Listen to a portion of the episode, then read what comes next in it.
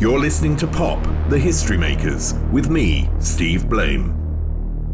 David McAlmont, welcome. We've never met. I only know you through your music, so to say. Um, Probably a good way to know me.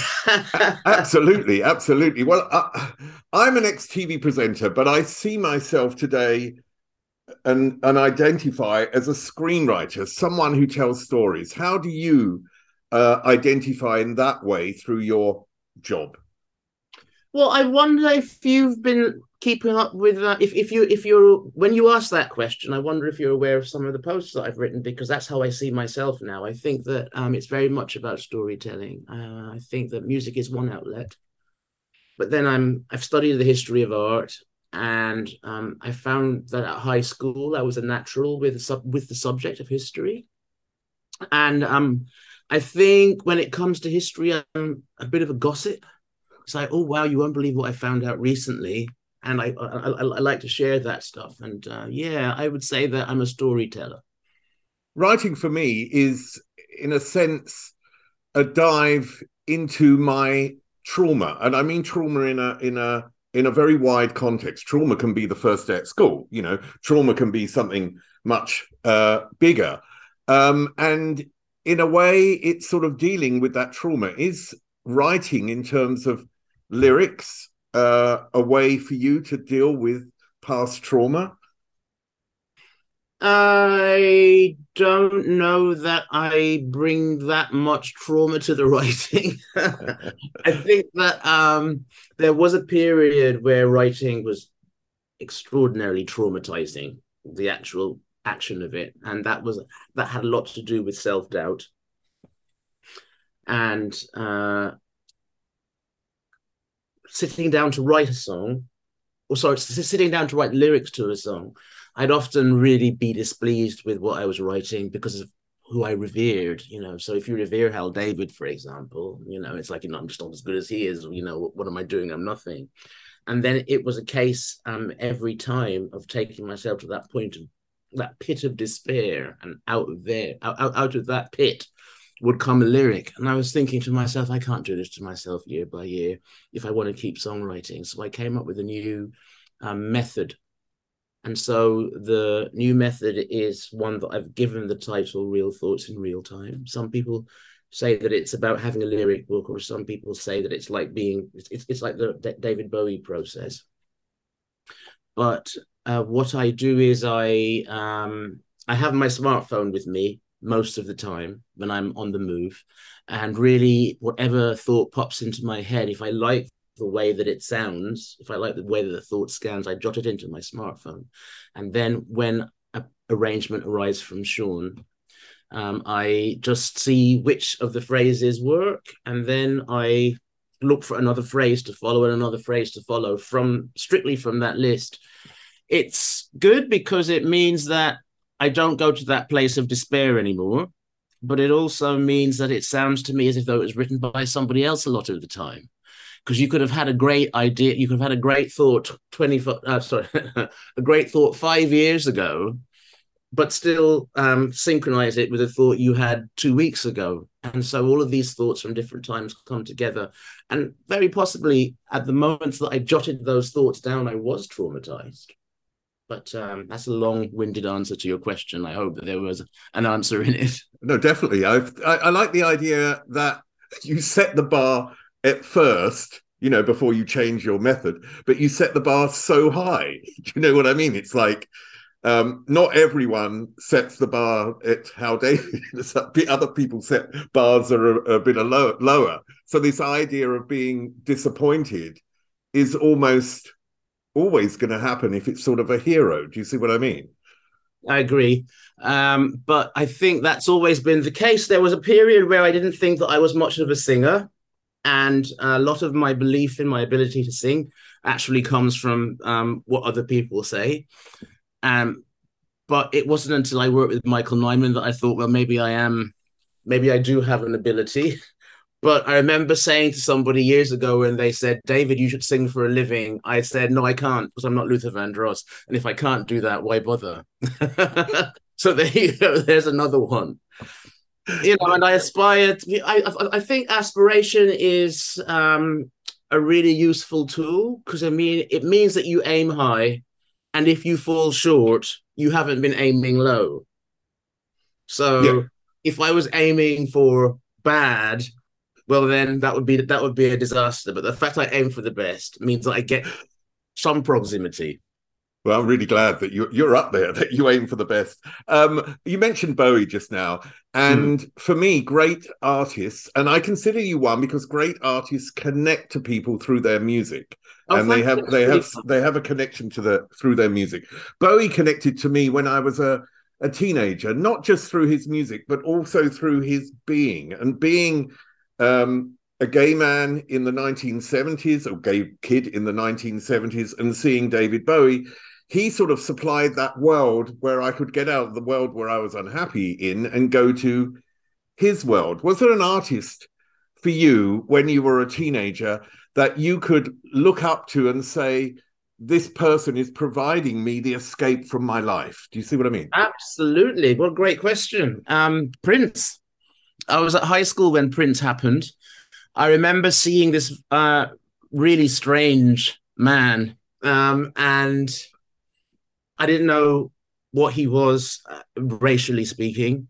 Um, and he always seemed to be dressed outrageously and doing the most outrageous things. And uh, it was a situation where n- there wasn't really any Prince music on Guyanese radio until Purple Rain happened. But lots of um, Guyanese people traveled to America, you know, it migrated to America, emigrated to America, and uh, sent back you know magazines and things. So i was this, I, I, I, was at high school looking at the magazines that my friends who had family in america um, had been sent and seeing the images of this guy like in jet magazine and ebony magazine and soul teen magazine. And then uh, one afternoon um, it's um, it's seared into my memory. I was at home in guyana in georgetown. I was sitting on the floor. I was darning a sock as I did in those days, and then I heard this sound on the radio, which um, it was like being pinned to the wall. It was like, what is this incendiary thing that's happening right now? And then at the end of it, um, the uh, announcer said, and that was Prince with "Let's Go Crazy," and I was like, oh, that's what he sounds like. And then shortly after that, I saw Purple Rain. Prince I, you know, I've been, it's been quoted before, but I have always said that Prince got me through high school because uh, he was different.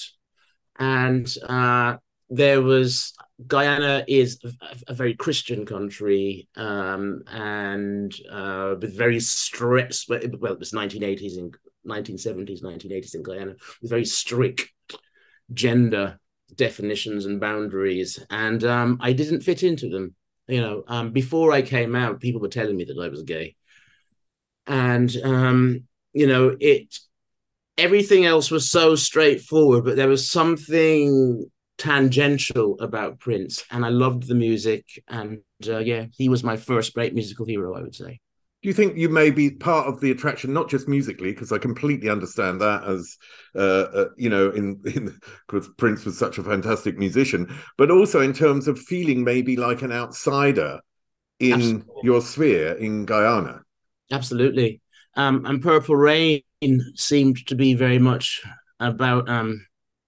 being an outsider and uh, not um, making love to a woman the way that one might. Um, my childhood um, did feature uh, a great deal of trauma. My mother had a relationship with a very violent man after my father left, uh, which um, shaped our geography. Um, I never, I don't say it often, but the reason that my family moved to Norfolk was because my mother needed to, um, like get away, get get as far away from this man as possible. And, you know, that was a feature of Purple Rain as well. And that was something that I identified with as a child who really didn't feel able to um, protect his mother. And um, so, yeah, um, then the fish out of water thing, you know, the, the, minute we left Croydon to live in Norfolk, I was the only black boy in my school. Then I went to Guyana and I was the only English boy in my school. And I always felt like an outsider. And then um, at 13, I accepted Christ as my personal savior and became a born again Christian until I was about 21. And that uh, two made me an outsider. And then I came back to the United Kingdom, and there was so much about music and film and television and the British culture in the years, the nine years that I hadn't been here, that I knew nothing about. And so that's never really gone away. And um, I'm never really sure whether I should say that I'm British or Guyanese because I feel very strongly both. I think that's really interesting because you, you mentioned so many things there, but the the identity issue in terms of whether you're British or Guyanese, the identity issue in terms of sexuality, the being the outsider, which also corresponds um, to Bowie. You know, Bowie, the alien, uh, the outsider, which was the appeal for me um, as a young kid as well, feeling like the outsider, and the outsider has played an enormous role in um, in music. Do you know the story of Jean Genet?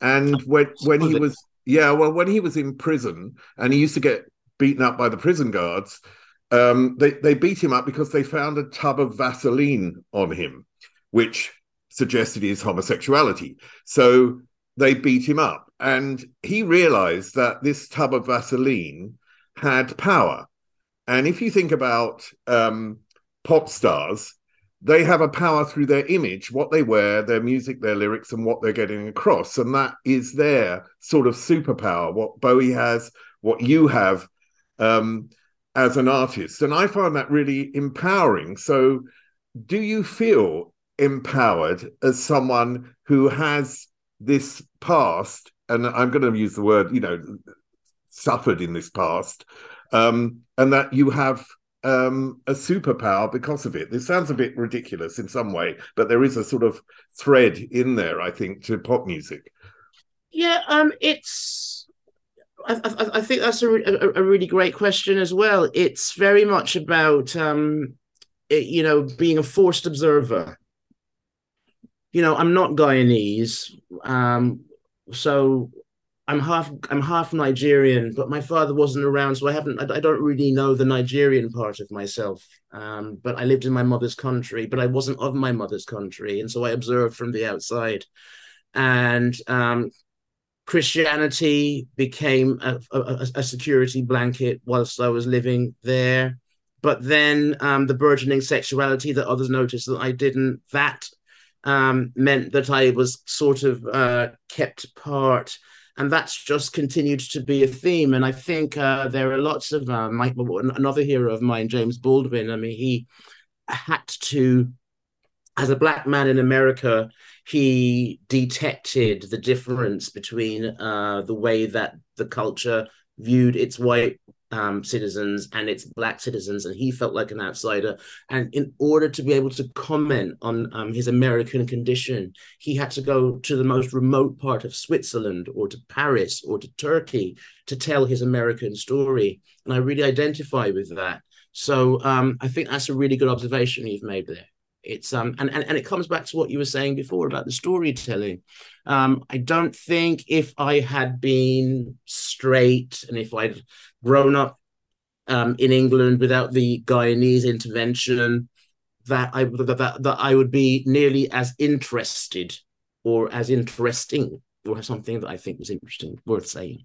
I mean the reason i've i've touched on that is because when i read about you you've talked about um, people who have been very influenced uh, either by your music or by your image and by someone who has um, you know you have this and and I sort of the definitions are really hard today, but you have this sort of, and I mean this in a positive way. Obviously, you have this femininity to you as well. You have this softness and femininity, and um, and being uh, out there on the on on the stage at a certain period will have affected people, and in a sense, that's also you know symbolic of that power uh, that you have as an artist. What what sort of reactions have you had to you throughout your life that have been a very positive measure of your success? I met a gentleman in Wales a f- couple of years ago I was there to speak about some work that I'd been doing um, in, in, in the heritage sector. Uh, with the Research Centre for Museums and Galleries at uh, University of Leicester, Professor Richard Sandell, and we created a project called Girl Boy Child, which was focused on the LGBT lives lived in National Trust properties. And so I went to uh, Wales to do a presentation about that at a museums conference. And afterwards, a gentleman came up to me and spoke about his uh, son who had transitioned to a daughter and said that uh, the, the, the first he knew about it was when he had been a fan of the song Diamonds Are Forever and watching it with his uh, son who transitioned. And years later, his daughter said to him, Dad, that moment when you were really enjoying Diamonds Are Forever by um, David McAlmont was when I felt able to make the transition. And I was quite um, overwhelmed by that. And of all of the things that one can hear, I never anticipated that I would hear that. But then um, recently, I've been doing a new project at Hampton Court called Permissible Beauty, which um, came out of an idea of wanting to tell the story of Black British drag queens and and, and, and, and fluid gender personalities. And somebody came to me at that um, installation and said, Thank you for being who you were in the 90s when you came out on top of the pops with your earrings and your blue lipstick and shaking your hair you know um, you reached out and you um, spoke to me and you made me look towards the future with personal positivity. So yeah no um what, what once again very well observed. No but that's a, a, a, a feel seen. Thank you. So and i mean that must be an amazing feeling that you can have such a positive impact. I've had that once because i was the only out TV presenter on uh, MTV Europe, and I remember being in Sweden in this small town uh, doing something on stage, and this young girl came up to me and said, "I'm a lesbian, and I've been I've had a horrible time here in this small town." And you, the only reason I didn't commit suicide was because I knew you were gay and on TV, and and it was something that incredibly moved me, but I didn't know how to react either. but it was sort of, it just shows that there is a power, and there certainly was a power at a certain era more than now, where we're living in a, probably a much more open society, hopefully. Hopefully. Well, at, at the same time, I think um, one of those par- one of those um, beneficial paradoxes is that my father wasn't around. My father left when I was six, and I haven't seen or heard from him since, which still is a disappointment. But um, that meant that I was raised by my mother and my older sister, and that meant that I um, was um, enabled to see the world differently and to actually have some sense of what it was like to be in a woman in, in, in a in a world, sorry, to be a woman in a world um, of dominant of dominant men. And so I think that being in Guyana and with those strict um, gender uh, delimitations, that when I first came out, that that really that, that, that really erupted in my appearance. That whole um, embrace of um, what it meant to be a woman. I mean, I. I've, I, I, I think that for whatever reason, as I've gotten older, it's probably age, I've become increasingly, um, uh, the, the, I believe the word is cis, in my appearance. Um, but um, I really wanted to honor um, my mother and my sister in, in, in those first years. And very interesting on the Permissible Beauty project when I spoke when I spoke interviewed some of the drag queens that I spoke with. It that was the same thing. It was all about the strong women in their families, inspiring them to, to, to the extent that, that, that they are were inspired. Oh, that's fascinating. When you returned from Guyana, how did you then make a progression into music? And how did you sort of also make a progression um, in terms of your confidence? Because I presume um, you came from uh, Guyana, you'd come out, you'd been in this uh, difficult society in this Christian world. Um, and then you came back to, to Britain into a sort of slightly different uh, or society or very different society, and then um, you ha- you made a progression into music. So how did that happen, and how did that change you? Uh, well, um, I think that Guyana, it seemed like the biggest thing because we lived in Georgetown, the capital in the world then. And um, my sister converted to, to, to, Christianity, and then I followed her. And then I came back to the um, UK, and there were so many more distractions. And, and, and, another way of looking at things, you might say that um, my view was and is that the only game in town in Guyana was Christianity but coming back to the UK, I, I I I felt like there was more to life, and along the way there have been people who said, "Don't give up the day job. You're no singer," and then there are the people who like say, "You have a lovely voice." And um, when I got to that point where it was like actually um, after all of these years of praying, I had this um, biblical idea in my mind that seven was the perfect number. And so after all these years of praying, seven years of praying, 13 to 20, it was like, okay, well, obviously, um, this sexuality is going nowhere. You know, I've prayed, I've importuned, I've fasted, I've done my Bible studies, I've been to church, I've done service, and still I am. So um, if I am going to go to hell, as I've been taught, I'm going to have a bloody good time before I go. and I came out, and um, in coming out, that meant that the church was over and it you know I, I, was very aware of this new vacuum in my life that um, i needed something to uh, keep life interesting and that was the point where i thought well let's see if the people who have um, appreciated in my singing are right and that's when i started um, looking for a band to become a part of and that was thieves now just to just to touch on Guyana one a little bit more because the church has an important role in a sense because of gospel music, and that mm. it was in Guyana that uh, you were.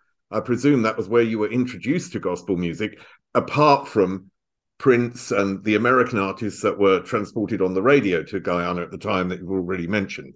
So, how, what was gospel music for you at that time? What was the the feeling that you got from it? What was it that you really sort of uh, liked and could relate to? Uh, well, when I left here in the 70s, um, there was a, it, it wasn't gospel, I suppose, so much as it was a Christian spirit here. But I'm pretty sure that when I was growing up, I don't know if my mother was listening to Radio One, but there was a period where you'd hear um, Day by Day. Um, do you know that? Do you know that song? Yeah, I do. Oh, dear Lord, these things I pray. Surely. and morning has broken. And then there was Christian singing at school assembly. And um, my mother had my sister and I pray, gentle Jesus, meek and mild, every night before we went to bed. So this Christian sensibility was already there and then going to Guyana, that was where the uh, that, that that whole European folky sensibility, to himmy sensibility, was stripped away for something that was much more impassioned and American, and that's where I found uh, Andraé Crouch, um, another great musical hero of mine, but I I don't speak about him that often because lots of people just don't know who he is. You know, if you speak about Prince or David Bowie, it's like, oh yeah, yeah, yeah. You know, when you speak about Andraé Crouch, it's like who? and Mahalia Jackson. Oh my God, Mahalia Jackson. I mean, I just adore that. I, adore that woman. Um, I was recently asked if I was going to watch the Mahalia Jackson film on Netflix, and I was like, absolutely not. this would be like watching a film about Shirley Bassey. Nobody can play her. I'm not watching that film about Whitney. No one can be Whitney. No one could be Mahalia. And so, um, but there was also the um, contemporary Christian music, which um, attempted to sound as pop as possible by subtly inserting Jesusness into things. And that was okay but um, the um, Black American gospel stuff was really important. But then there was also um, the sort of tambourine led what they call choruses back in those days, where um, some about three members of the congregation would stand at the front with their tambourines and just sing um, verses of different songs, one after the other, for about half an hour to kind of um, excite um, the worship and the speaking of tongues. And I think that comes out in my music a lot as well. Um, another person who was looking at me um, in the early days said it was amazing to see you because you were bringing that whole gospel tambourine thing. And I think it's, I could be mistaken, but I'm not as aware of it being part of the American um, gospel as, as as it is in Guyana. But then in Guyana, I think there's a lot more um, Africanness that hasn't been uh, assimilated into Americanness. I think in, in, in Guyana you had uh, faiths like the Jordanites and so on who were determinedly African in their worship. Now, the band that you got into when when you came back to Britain was Thieves, and it was your sort of first um, collaboration mm. uh, with Saul Freeman. Um, this collaboration, at one point, um, it ended. Uh, you'd been fated a lot, and I just wonder whether it was a point where you learnt what you wanted from a collaboration after that. Do you see what I mean? Like sometimes we go into something and it and it works out this worked out musically it was fated in the press and you you had some success um, but the collaboration itself didn't seem to work and i wonder whether that gave you an idea of what you really were looking for in a collaboration um, i really value that because um, saul enabled difference of expression um, he really um, taught me about the importance of not being cliched, of not sounding like everybody else. And I didn't grow up in that um, culture of um, pop Cocteau Twins and Scritti Politti and Blue Nile. Uh, these were all the acts that um, Talk Talk, the acts that Sean, sorry, that Saul really appreciated. And um, I didn't know about any of them.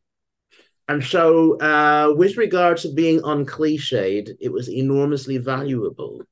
But then the other thing that Saul loved about these bands was that they took ages. You know, that that that, that they really treated um, their music making like a high art form. And he was enormously impressed by the idea of Hollis Brown um, taking a fortnight to perfect the the, the, the snare sound.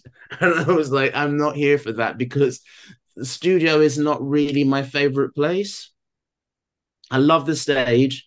I love performing. Get get get get get out there, do it, and it's over. But um, being in the studio for um for, for, for months and months didn't really appeal to me, which is quite ironic. you think about this latest release and how long this has taken to make. But um, yeah, no, it it it, it was um a good relationship, and it ended because um no, I, I, was upset that the first album was called the McAlmont album. Um, I, I, I kind of felt like there was nothing I could do about it because it existed, but because Saul and I had decided not to work together, Saul wasn't prepared for me to call the album a Thieves record, and so it became a McAlmont record, and I wasn't happy about that because that's not me, that was us, and I was, you know, I I, I think um, that uh, Saul was trying to get it stopped altogether, maybe but um, the, the the record label was like, absolutely not. We've paid for this, so it has to come out. And then it became a McAlmont record, and people assessed it as if though it was a record that I was responsible for when we both had worked on it together. But um, yeah, I mean, Saul brought the Cocteaus, the Jane, Jane Siberry, the Blue Nile, Scritti Politti, Talk Talk, all of those acts were acts that Saul introduced me to. And ever since then, um, you know, even when I worked with Bernard, Saul's influence was very strong. So we often talk about what we learn from people, but what do you think Saul learned from you? What did Bernard learn from learn from you? Because I think there's there's always another side to it. You always think one way, and actually there's always another way. So what do you think you gave Saul? I don't know.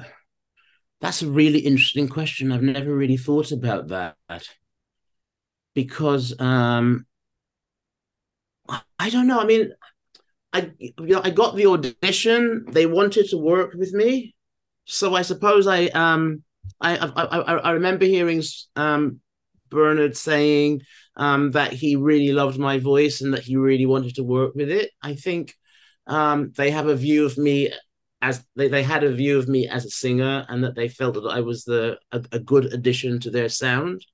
But like I said to you before, it took me years to actually um imposter syndrome to actually think, um, are you sure? With Saul, it was like, are you sure you want to give me this? So so so so, so sure, um, Saul interpreted that as you know disinterest, indifference. Uh, whereas um, Bernard was a huge star when we met, and you know, on the cover of the Melody Maker, Makers, the best new band in Britain, and all of that. And uh, uh, after working with Brett, who was very fated at the time, I was like, "Are you sure you want to work with me?" Um, so yeah, and then that, and then David Arnold was another collaborator who came along, and I was like, "Okay." That David worked with me because of what happened with Yes, and that was like okay, um, or all right. But it wasn't until I got the call from Michael Nyman that I thought, actually, this is this keeps happening, David. So there must be something that you have, something that you bring. It's time time to start believing in it.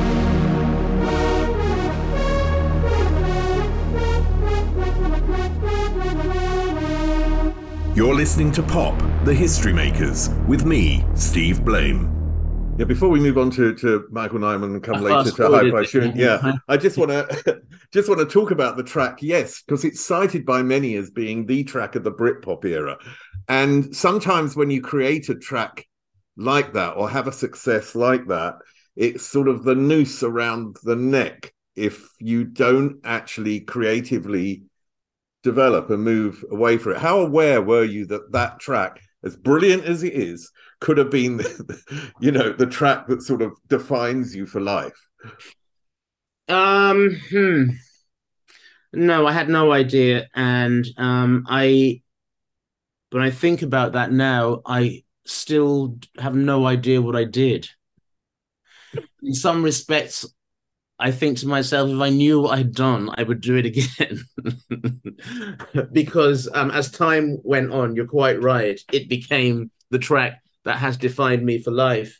I've stood um, on stage um, doing um, new material with um, people in front of me playing yes on their mobile phone and saying, "He's this guy. It's the guy who did this," and uh, it's um. It's funny that you say that because I don't think it has defined you. I mean the opposite because I oh. feel like you it could have defined you is what I've said and and I don't think it has because I think it's one of those tracks that could have been that track that stays with you forever but you have defined yourself differently along the way if some people in the audience think that that's that's their their thoughts do you know what i mean but yeah. you certainly haven't defined yourself by that track no no no and, and no you're, you're quite right i don't I, I don't think I have, but it has become enormously powerful.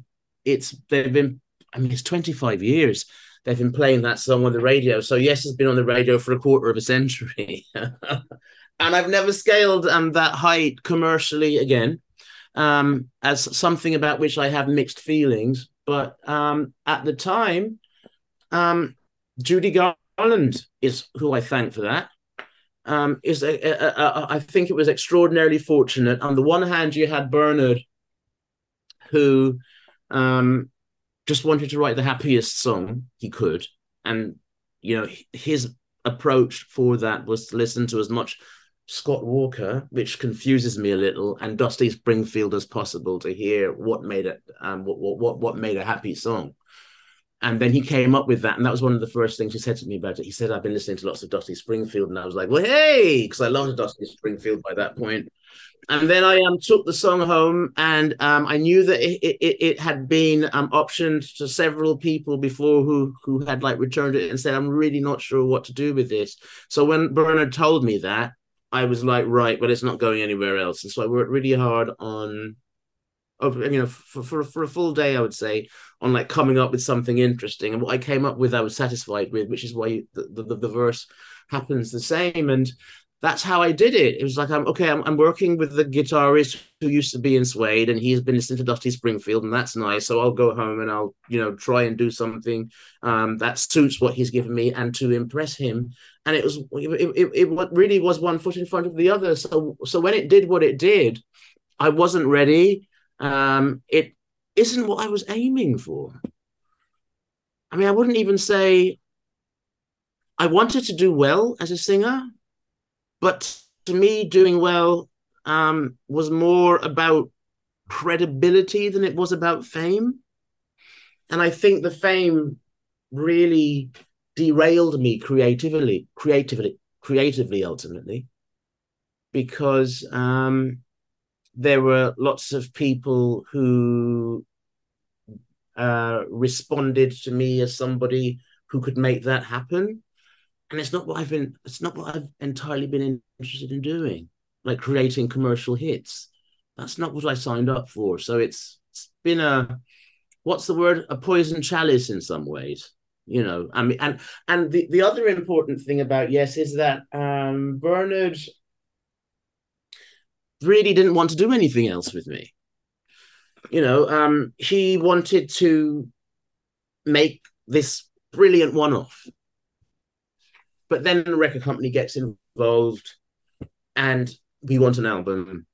They want an album. And that was why the McAlmont and Butler project went on a little longer than either of us wanted.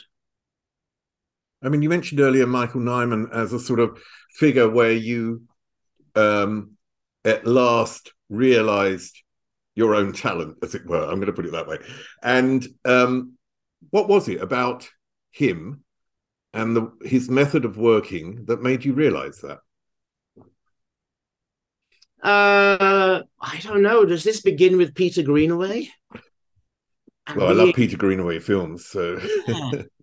The Cook, the Thief, His Wife, and Her Lover was my first, and I saw lots of them after that, and always this incredible baroque sound that Michael made. And then I remember going to see a film about um, the difficulty of urban life in London called Wonderland. I don't know if you've seen that, with this wonderful soundtrack. And then at the end, as the credits rolled, it was Michael Nyman again. I was like, wow. And I've always um, been a bit of a daydreamer. I'd like, I, I'd think, oh, it'd be great to work with Michael Nyman, but I'd never make the call. You know, I'd never think to make the call and then um, so yeah, I mean, I, he, he, was somebody I revered, and I think I probably liked his music more than I liked the Greenaway films, but that's another discussion. and then um, I got to a point where a, a frustrating career point, and um, I said, "What do I do?" And this was the point where Facebook was um had become a thing, and um, someone said, "Sign up to Facebook." And I did. And within a week of doing that, I got a message from Michael Nyman saying, Hi. I was like, Hi. And um, I want, you know, I, I didn't believe it could possibly be him. Thought it was a fake account. yeah, I did. And so I thought it was somebody posing as Michael Nyman. And I sent him a message saying, um, you know, to test him out, to smoke him out and I said, I really loved your soundtrack for Wonderland. I thought that was sufficiently obscure. And I said, um, I really enjoyed the music you did for Wonderland. It's really great to meet you. And he's and, and then he sent me back an even more confusing message. He said, Well, yes, I really like that soundtrack as well. Perhaps you'd like to um, work on it with with, with with with me.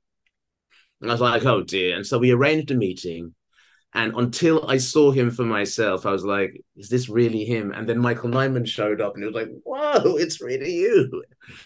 But yeah, no, yeah, it's he's uh well, why did he why did he say to you why he wanted to work with you? Because he contacted you. Yes. So what did he say? He's Michael. I mean, we met and um, he immediately started you know, here's an idea, here's an idea, here's an idea. There was no, I think you're this. Uh, it was just, um, you know, okay, here we are. Let's talk about what we're going to do. And what did you talk about? Um, we spoke about canons,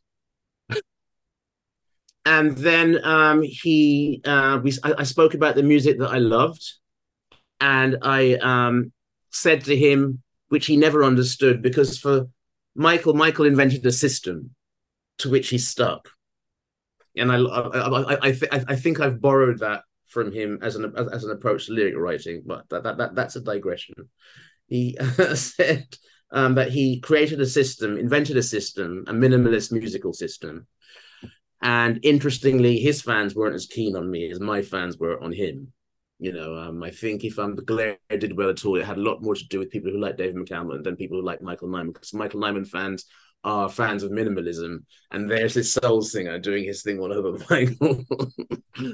Michael, Michael's music. But um, yeah, and we spoke about um, canons and music, and I I pointed out to him that one of the things that I liked about his music and that made me feel like I might be able to write to it was there was something kind of Motowny about it. There's one song that we called that, that we did called City of Turin that has this really um, emotionally charged moment in it, and it's a key change, and it's the key change from Someday at Christmas by Stevie Wonder. But once again, Michael would say, "Well, no, it's it's it's, it's the system. It's my system." But then I realized when I went on tour with them that the thing that was making me hear the pop was that he assembles this um all these interesting um sounds. Like um he won't he, he'll use a treble uh, he'll he'll use a bass trombone rather than a trombone. But that but but but but, but you know it's it's very um the, the instrumentation is very carefully selected but then he doesn't use an acoustic bass he uses an electric bass. That's why the sound is like that. But it's an amazing sound that kind of builds to um inevitable transcendence every time. Um and so strenuous. Um what is expected. I mean, these guys sweat and work so hard, and he's like at the piano, ding, ding, ding, ding, ding, ding, ding, ding, ding, ding, playing really fast and minimally, and doing the same thing repeatedly for minutes at a time. It's it's it, it, it's astonishing. I was just so impressed by him, and just as flabbergasted that he would come out of that, you know, very disciplined classical environment and want to work with a want, want to work with David McAlmont. It's like wow and so I felt that I needed to raise my game to work with Michael Nyman. I was so flattered by it. Um, and that's not to do all of my other collaborators down, but it's Michael Nyman. I mean, you mentioned two songs there. One one was about a woman who had been trafficked, and um, you actually met that woman after you performed that song. Can you tell me about that song and tell me about that meeting and what that song meant to her after she heard it. Uh, okay. Um, well, the approach for writing the songs on the glare was um, contemporary portraiture. It's like uh, the concept was okay, if I um, presume um, Michael's musical settings as a canvas. I, I, I can go to um, press stories and write and, and, and paint portraits on them. So I uh, listened to the music for um, what became the city of Turin. And actually, it was taken from a movie starring Nicole Kidman. Practical Magic was the name of the film. And it was a soundtrack that Michael had created that didn't get used by the film. And um, the music was called Convening the Coven. And to listen to it, it sounded to me like this great coming together of people from the four corners of the earth. And so I went looking for a story that could um, live up to what what what what, the music was em- was evoking, and I found out about um, people being trafficked from Nigeria to Europe, and they were being trafficked. It, was, it was through a um, magazine article about uh, Nigerian people trafficking ring being broken in Seville. and I dug a little deeper, and it was happening in Oslo, and it was happening in Italy, and it was because uh, there were large Nigerian populations in these cities that um, the the practice had proliferated there. And so I was reading NGO reports and everything, you know, really pushing the internet as far as it could go to see what I could find out about it. And then I found Turin. And I knew about, I knew of Turin because of the Shroud of Turin. I thought, okay, let's City of Turin. There's, there, there, there's the title. And then I um, looked on the internet um, it look, look, looked on YouTube um, and found an interview uh, with Isoke Aikpitanyi and wrote the song. Um, you know, kind of inserting myself into that role. How would I, you know, express myself if I, you know, one one can never really know. And the upshot of it is that if I were in that situation, maybe this is how I would, um, you know, um, emote how I, I would feel about things. And then we did the song, and it was my favorite song on the album. And lots of people spoke about the claw that caught in their throat when they listened to that song about the emotion of it. And that was also yeah that that, that was the one that reminds me of the Stevie Wonder chord progression, which also has has has that effect.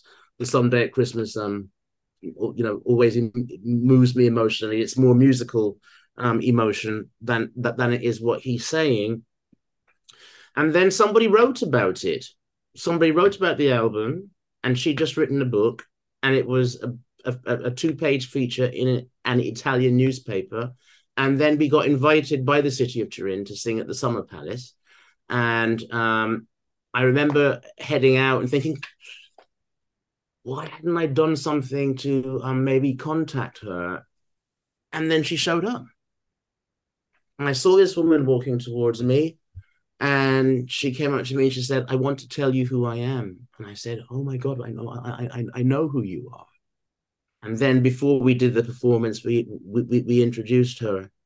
And um, it was just one of those really extraordinary moments. But um, she felt heard um, in a way that she hadn't had hadn't before. She'd um, settled in Italy, um, found herself a good man, and uh, was um, running a uh, shelter for people like her who had been similarly trafficked. So she's doing good work there, and she did invite her invite me to her wedding, but I couldn't make it.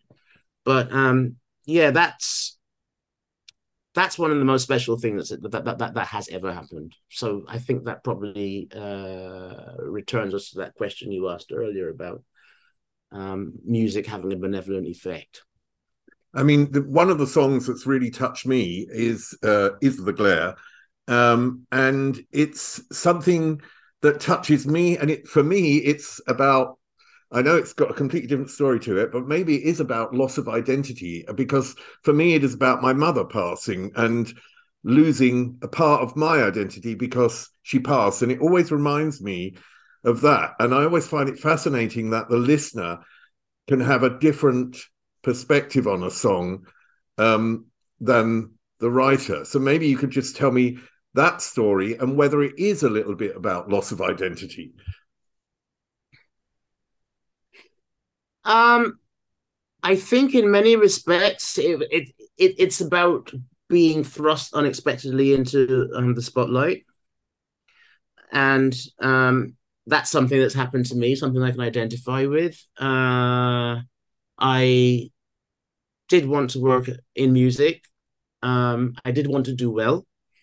Um, I didn't realize that um, my friends would change, that the whole world would act differently, and that I wouldn't be able to walk around um, in my invisible, that, that, that, that I'd lose my invisibility cloak. I didn't blend in anymore because I was that bloke who was on top of the pops, or that bloke who was on the word, or and and and, and so on and so on. So um, I was really struck by um, Susan Boyle um, being a beautiful voice that um, made audiences weep.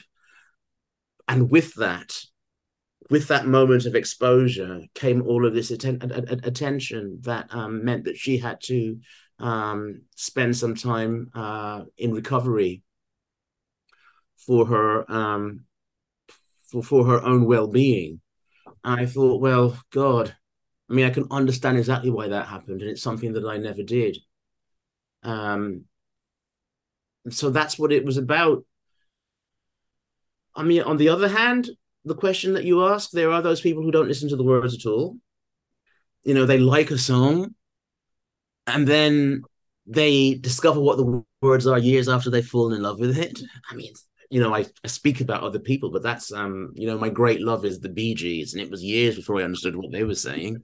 but that discovery made me love them even more. And so that's the nature of the investment that I make in the lyric writing is okay, people aren't going to listen to these words uh, you know, for a few years. But when they do get around to hearing what it is that I'm actually saying, I want something of value to be there. But being in the spotlight, being in the glare, is a loss of your identity, isn't it? Because it is giving that, you know, you walking down the street and people saying, oh, that's that guy from Top of the Pops, that's the guy from The Word, is a loss of what your true identity is. It's their vision of your identity. Absolutely. Absolutely. So, anyhow, let's get on to Hi Fi Sean because that's what we really should talk about now. Um, yes. was that over Facebook or Instagram or was it over Twitter? How did you actually meet him? Hi-Fi um, was um, Facebook. You're really active on Facebook. This is fantastic. um, and uh, honestly, um, this kind of really um, interesting looking man sort of like appeared in, in my friend notifications. I was like, oh, hello, who are you? and I just accepted um, his friendship. It's like, oh, he's a DJ or something. And then over time, we didn't really communicate much. But uh, every now and then, I would notice, guy, this, this this guy's a real fan of the Soup Dragons. He really loves Soup Dragons. And I remember the Soup Dragons from the like the late eighties when I first came back here and I first discovered the indie chart. It was like, oh, what is this indie music? And the Soup Dragons were there doing "Soft as Your Face." And it was like, huh? But um, so this went on for a while, and then one day, um, I um sort of did a Facebook um, half promotional, half shout out, looking for somebody to um, be a special guest at my show, a show that I was doing at Leicester Square Theatre for, for, for the McAlmont live record. And Sean popped up in my um, comment saying, I'll do it. I was like, why did I why you want to stage with me? And then I kind of took another look at his profile and I thought, oh, it's the guy from the Soup Dragons because um and uh, you know at that, that point i realized my god he's an absolute chameleon. Because there's the kind of like you know i go crazy i go soft as your face. And then a few years later it's like i'm free to do what i want. And then suddenly there he is. He's this like you know hot dance dj and then, and so um yeah then um we he, he he decided that he was going to do the album ft got in touch asked me if i'd be one of the singers um, I was amazed in that roster that um, he wanted to include me, but I was completely up for it, as was everybody else. And we did that. And then um, whilst we were doing that, I was really liking what he was doing musically and how capable he was, which is usually why I work, why I why I collaborate with others. Otherwise, I just sit around daydreaming. Um, and um, I was hoping that he would ask me to do an album with him and um, one day he did ask, and I didn't want to, I didn't want to seem too desperate. he tells this story all the time, and so I said, oh, well, "Okay, I'll think about it." But I wasn't being cool. He thinks I was just being like, you know, really kind of attitudinal, but I wasn't. I was just like, you know, okay, well, I, I hope he means it, but let me just not you know, jump in with both feet, so I don't want to appear too desperate. And then um, I, I rang up the next day, and he was really nervous because he'd been like stressing about, oh dear, I shouldn't have asked him. I've like you know put him off the idea. And then he um will go la, la, la, la, and I was like, no, Sean, Sean, it's okay. I'd love to do an album with you. I mean, there's obviously a deep friendship there as well. Even the way you talk about him is with such warmth and love. Um, so, is this sort of really has this become very important to you to have be able to have this friendship connection and also be able to work with someone? Is that something with him the first time you've really had that? So close, I mean. Yeah, um, it is a friendship. Um, and I have kind of been friends with other collaborators, but no, Sean's my friend. Sean's my mate, I would say that. Um, and I think the fact that we're both gay um, is also significant. Uh, I think that um, working um, as a lyricist and as a singer with um, people who aren't, and this is not a slight on them, has been quite forbidding in some ways. It's like, can I go here with you? Can I express this part of myself as openly with you? And um, working with Sean, I found that actually, yes, I was actually putting limitations on myself. Whereas with Sean, I feel able to be quite free. What about um, musically? What do you feel you both add to the mix, and how do you actually apply that? How do you actually work together? Um, one of the things I've always been very concerned about with records is the groove. And I've spent a lot of time listening to records thinking, is is this groove quite right? Have you got the rhythm right? Um, if I don't think about it, can the groove still carry me along? And with and, and with Sean, that's instantaneous. Um, I love the fact that he's a chameleon and that he's like been all these different incarnations on the way to becoming um, an electronicist, as it were. And um, he loves a big noise. Um, and I seem to attract people who like to make a big orchestral noise, and and and, and Sean's no different. Um, I also um, think that left to my own devices, I can slip into maudlin and balladeer, into a into a maudlin balladeer. Um, whereas um, working with Sean, that, that, that that's not going to be allowed to happen. But he, um, Sean used to be a singer, and that's not something that he um, feels like doing anymore. So um, he's quite glad to um, have a singer around to um, do the material. And um, have I answered the question there? Yeah, ab- absolutely. So this album is called um, Happy Ending, and of course I talked to Hi-Fi Sean about that. And happy ending has a number of connotations. what connotation has it got for you? Um, it came out of um. I, I I I had a thought once, and it was um, good outcomes and happy endings. That would wouldn't it wouldn't it just be nice if we lived in a world of good outcomes and happy endings? That's not really. So I jotted in jotted it into my smartphone, and then we'd written something completely different on um that song, and then I suddenly felt um I think it might have been Christmas 2017 or Christmas 2016. I suddenly felt I could do better. And so I went back to the smartphone and started writing something a bit more melodic. Significantly at the time, I was um, l- listening to Theme from the Deep by Donna Summer and John Barry and really loving that whole ethereal thing that they were doing there and wanting to write something that was more that was more flavored like that and so we created something new. And um, the punchline was good outcomes and happy endings are scribbled in my heart. And then when it came to titling the album, Sean quite liked the joke to which you just alluded, calling something happy ending. But no, that's not what I was thinking. I mean, it has some amazing tracks on there because um, the skin I'm in was one of the most. It's a very moving track and obviously a very deep political message on that track. How? Um, tell me why you wanted to write that. Maybe that's a better question. Um, well, um, the skin I'm in is actually quite different to the to, to, the way the other songs on the album were written. So that, that, that, that that's well observed. But um, the music that I got from Sean for the skin I'm in reminded me of uh, what's going on, and so the arrangement sounded political it also sounded um, quite uh, mournful. You know, um, which is not to say that it sounded like a dirge, but it sounded very melancholy.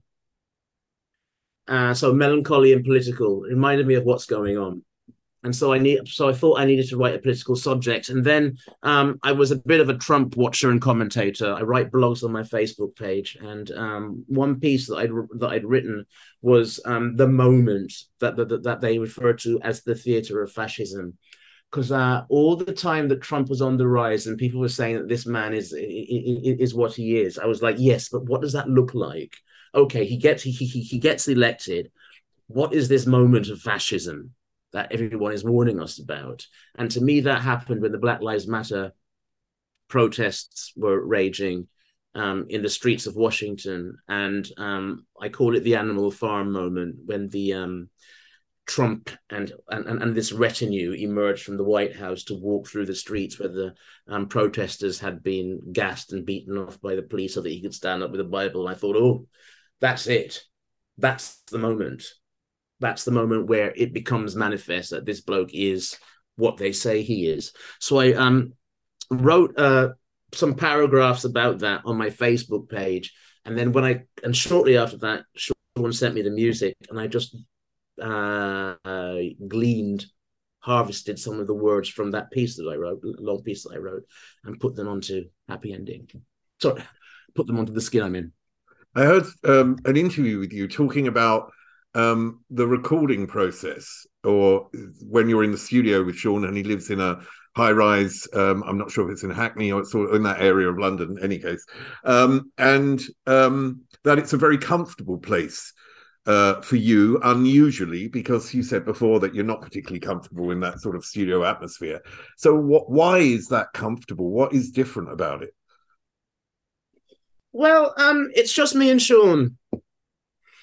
And um, in the past, particularly in the major label years, you know, it's an engineer that you don't necessarily know, and the producer, and an assistant, and um, no windows, no daylight, air conditioning. the list just goes on, you know. Um, too much tea, too much takeaway food. Whereas, oh, I thought his uh, husband came home and cooked. So yeah, his husband comes home and cooks every night. That's what I heard. Yeah, yeah, and, and, and every every Thursday was steak night. God bless Mike. and uh, you, know, there was Barney and Fred, the two dogs. You can see Fred's face in the sun at the end of the beautiful video. And um, this 180 degree um, panorama of London on the 18th floor and so um, it was um, we we jokingly referred to it as the Tower of Song, but yeah, it it it wasn't um, being um, in a studio at all. It was being with my friend making music, occasionally with the neighbors downstairs banging on the floor. you you mentioned earlier that one of the most comfortable places for you is being where you're really at home is being on stage. So, what are the plans with Sean to go and take this record out on stage and perform live? Well, it's a conversation we're having at the moment because we have started the second album. Um, we have one album which is uh, I don't know if that's enough songs. No, it's not enough songs for a live show. So um, we're hoping to get the second album out quickly, and then we'll have enough material. Um, at the moment, we're doing a small show at the third man the day before the release of the album, but that's really, really a small show. It's a small place that's um under a record shop in Carnaby Street, just to kind of um launch the record. But um I would hope that by the end of the year we'll be announcing tour dates. Because I really do want to do this music live, but at the same time, I'm conscious that if we do it live, the audience won't get much bang for their buck.